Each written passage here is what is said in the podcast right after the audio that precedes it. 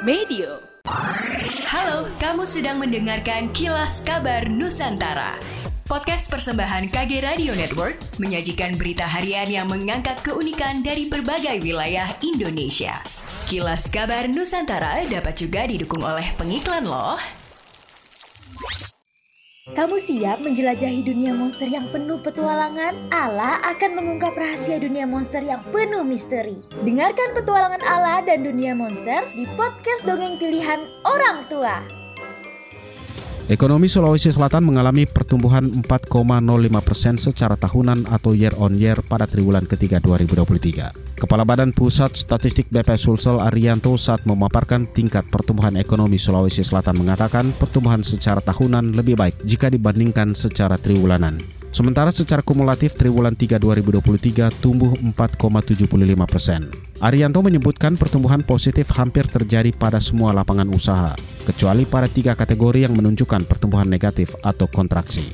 Lapangan usaha yang mengalami pertumbuhan tertinggi adalah pengadaan listrik dan gas tumbuh sebesar 11,39 persen. Jasa perusahaan sebesar 11,37 persen, transportasi dan pergudangan sebesar 11,00 persen, jasa lainnya sebesar 9,35 persen. Dia menjelaskan dampak El Nino sangat terasa jelas berpengaruh kepada produksi pertanian termasuk produksi tanaman pangan dan perikanan seperti padi dan rumput laut. BPS juga membandingkan ekonomi Sulsel triwulan 3 2023 dibanding triwulan sebelumnya. Tercatat mengalami perlambatan dari triwulan sebelumnya sebesar 3,21 persen. Sebanyak 13 kategori lapangan usaha tumbuh positif. Pertumbuhan tertinggi dicapai oleh lapangan usaha kategori konstruksi sebesar 12,74 persen.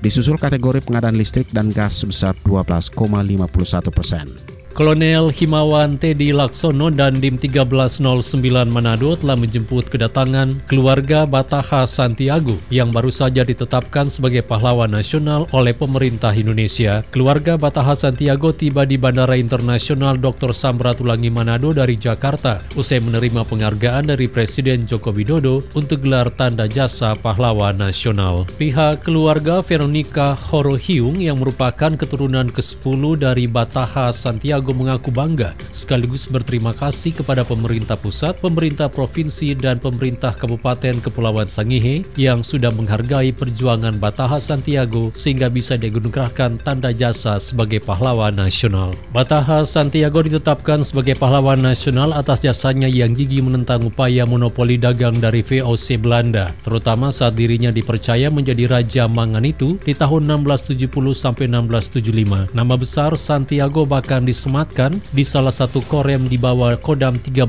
Merdeka, yakni Korem 131 Santiago yang berkedudukan di Manado. Oli Dondo Kambe, Gubernur Sulawesi Utara yang juga merupakan Ketua DPP PDIP Sulut, menyampaikan bahwa dirinya telah menghimbau kepada seluruh jajaran PDIP untuk mematuhi seluruh kebijakan dan aturan yang dikeluarkan oleh Bawaslu sebagai penyelenggara pemilu. Salah satu himbauan itu adalah menertibkan alat peraga kampanye yang tidak sesuai dengan ketentuan yang berlaku. Oli mengatakan perlu adanya kepatuhan kepada Bawaslu sebagai penyelenggara pemilu sehingga ajang pesta demokrasi di Sulut dapat berjalan lancar dan sesuai dengan harapan.